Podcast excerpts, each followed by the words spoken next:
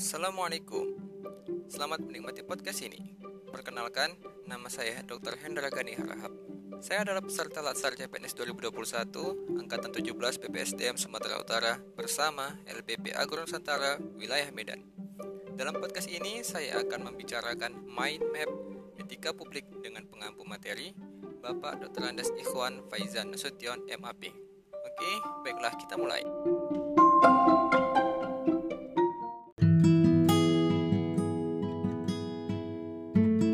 Modul etika publik diawali dengan kode etik dan perilaku pejabat publik.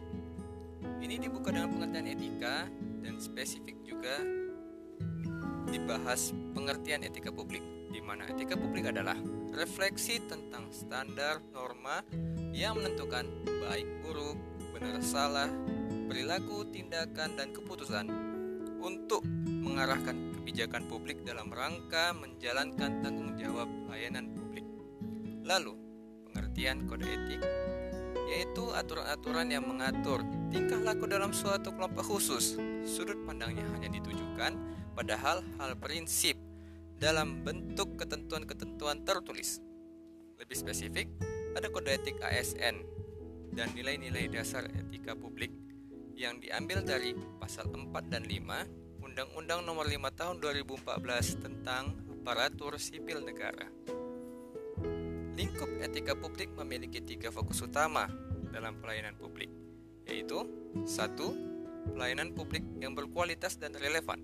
Dua, sisi dimensi reflektif, etika publik berfungsi sebagai bantuan dalam menimbang pilihan, sarana kebijakan publik, dan alat evaluasi.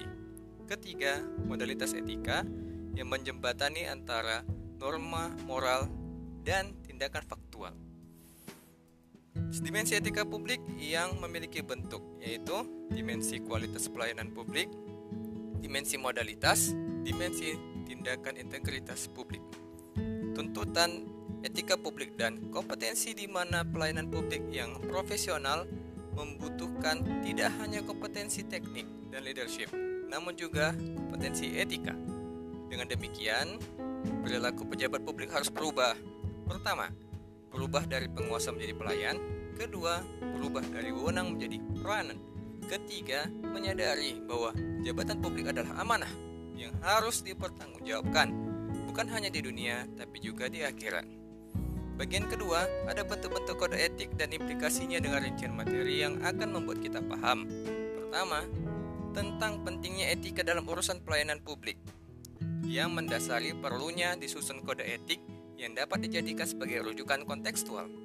Kedua, tentang penggunaan kekuasaan legitimasi kebijakan, sehingga pemegang kekuasaan dalam perumusan kebijakan yang dibuat dan cara melaksanakan pelayanan publik yang dilakukannya dilandasi dengan nilai-nilai kebenaran, pengabdian yang tulus kepada masyarakat, komitmen kepada kesejahteraan warga, serta kaidah-kaidah etis lainnya.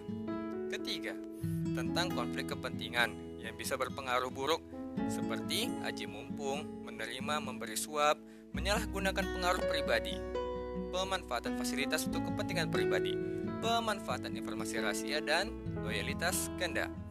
Keempat, tentang sumber-sumber kode etik bagi aparatur sipil negara yang akan dibahas beberapa di antaranya. Kelima, tentang implikasi kode etik dalam pelayanan publik yang akan dilanjutkan aktualisasi etika aparatur sipil negara yang ditutup dengan beberapa contoh kasus yang pernah terjadi di Indonesia. Sekian podcast kali ini. Mari aplikasikan etika publik. Terima kasih.